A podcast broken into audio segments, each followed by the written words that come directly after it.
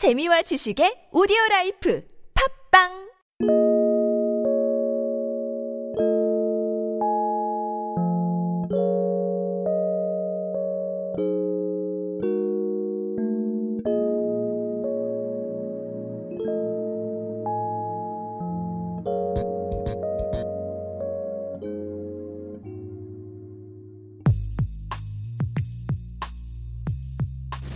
생각은 기술이다.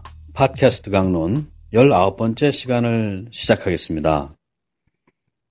오늘은 지난 시간에 이어 생각의 메타인지 4, 5단계인 문제 목적 비교의 생각 도구를 사용하여 어떻게 가장 큰 문제를 의식하는가에 대해 살펴보기로 하겠습니다.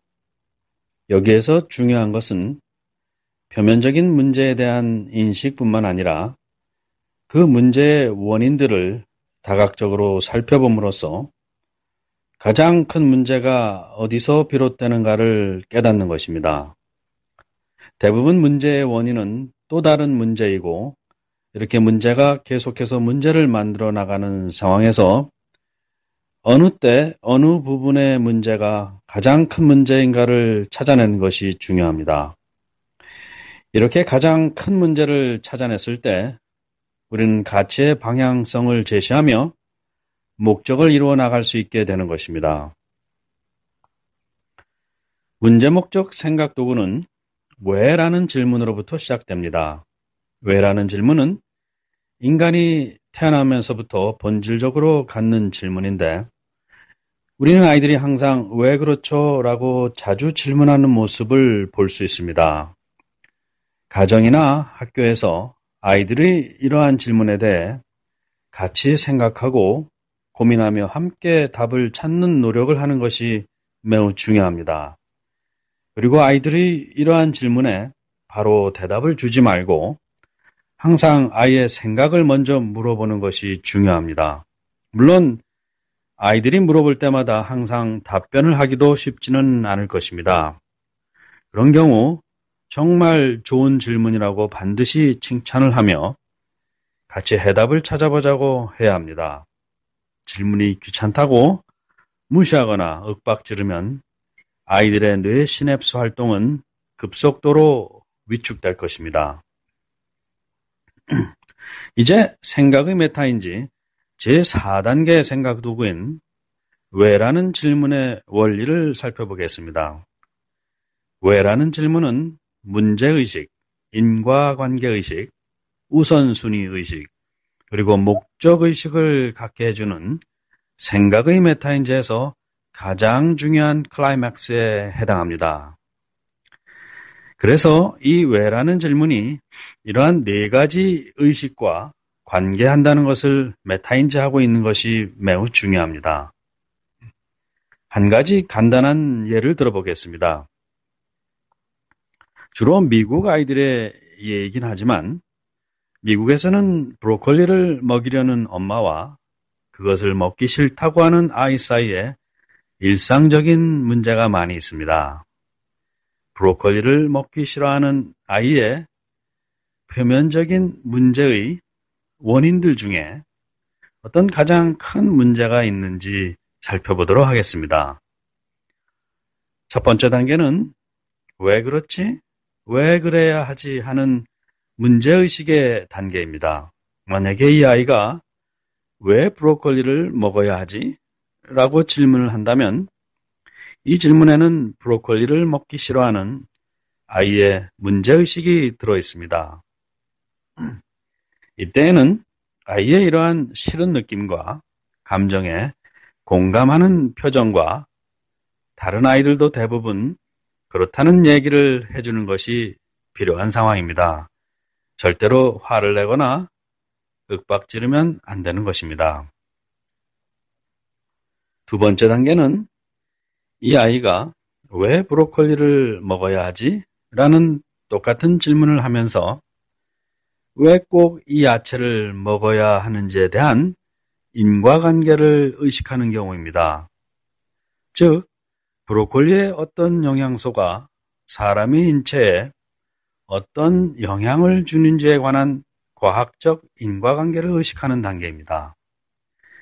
이 경우에 브로콜리와 유사한 영향을 주는 어떤 다른 야채가 있는지에 대한 비교 공부를 하며 왜 브로콜리가 더 좋은지에 대한 분석을 해주어야 합니다. 그리고 나서 세 번째 단계는 우선순위 의식 단계로 많은 문제들 중 어떤 문제가 가장 큰 문제인가를 파악하는 것입니다. 먼저 브로콜리를 먹기 싫어하는 문제에 대한 다양한 원인들을 살펴보아야 합니다. 문제의 원인들은 크게 구조적 원인과 기능적 원인으로 구분하고 구조적 원인은 다시 상황 구조 원인과 개체 구조 원인으로, 원인으로 나눕니다.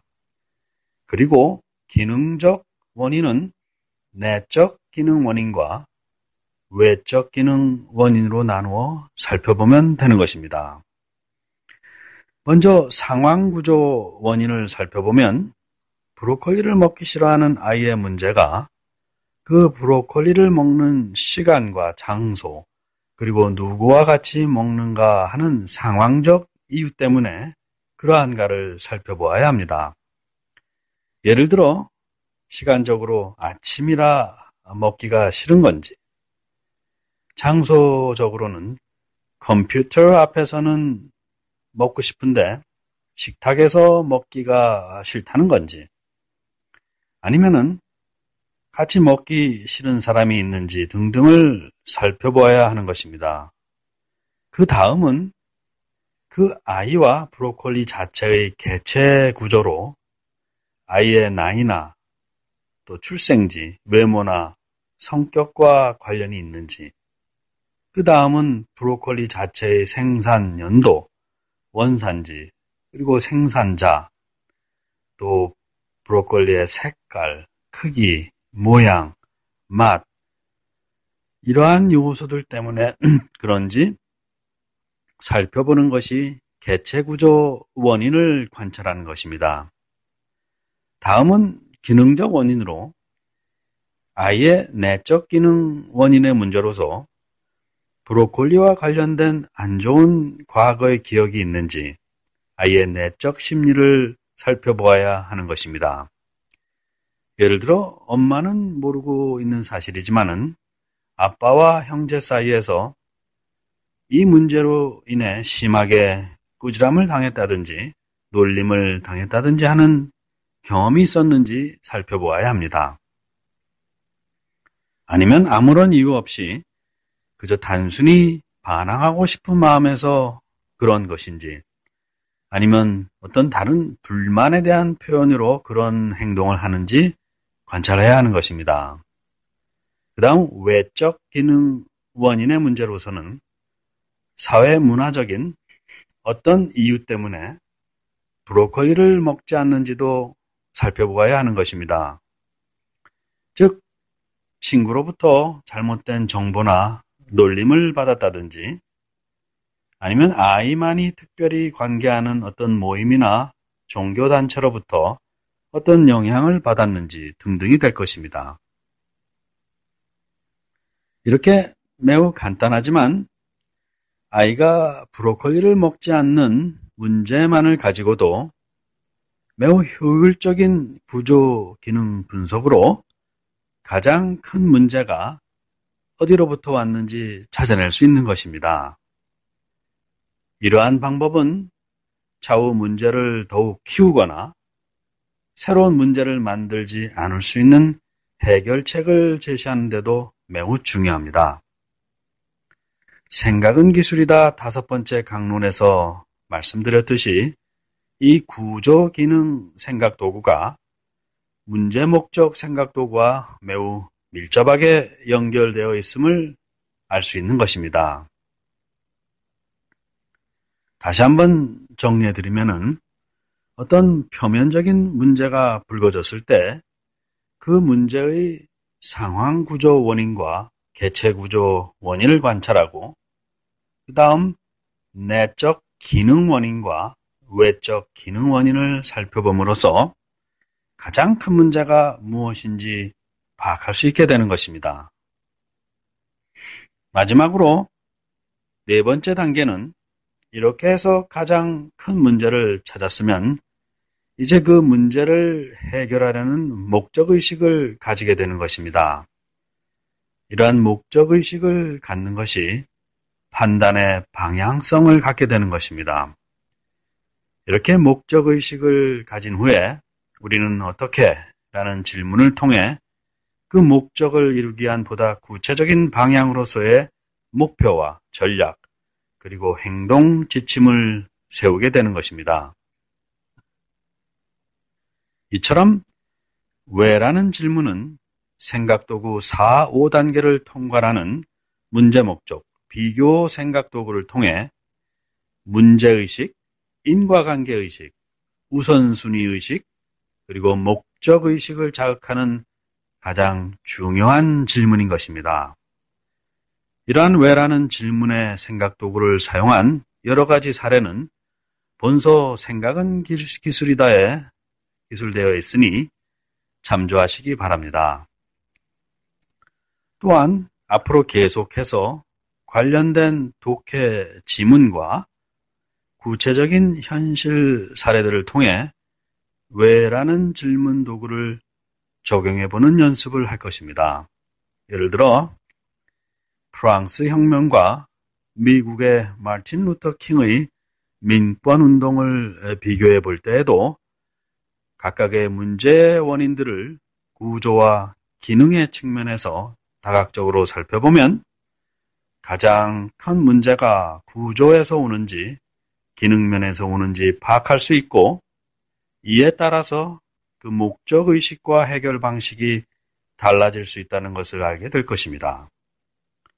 또한 대한민국의 가장 큰 문제는 무엇인가? 라는 질문에도 이러한 제4, 5단계 생각의 메타인지 생각 도구를 사용해서 논의를 할 수 있을 것입니다. 그리고 독해를 해나가는 데 있어서도 가장 큰 문제를 의식하는 것은 어떤 특정 지문의 중심 주제, 즉 main idea를 파악하는 방법이 되는 것입니다. 그럼 다음 시간에는 판단의 메타인지 생각도구 6, 7, 8 단계로 넘어가기 전에 지금까지의 생각 도구들의 학습 적용과 그 의미를 살펴보는 시간을 갖도록 하겠습니다. 예, 오늘은 여기까지 하겠습니다. 감사합니다.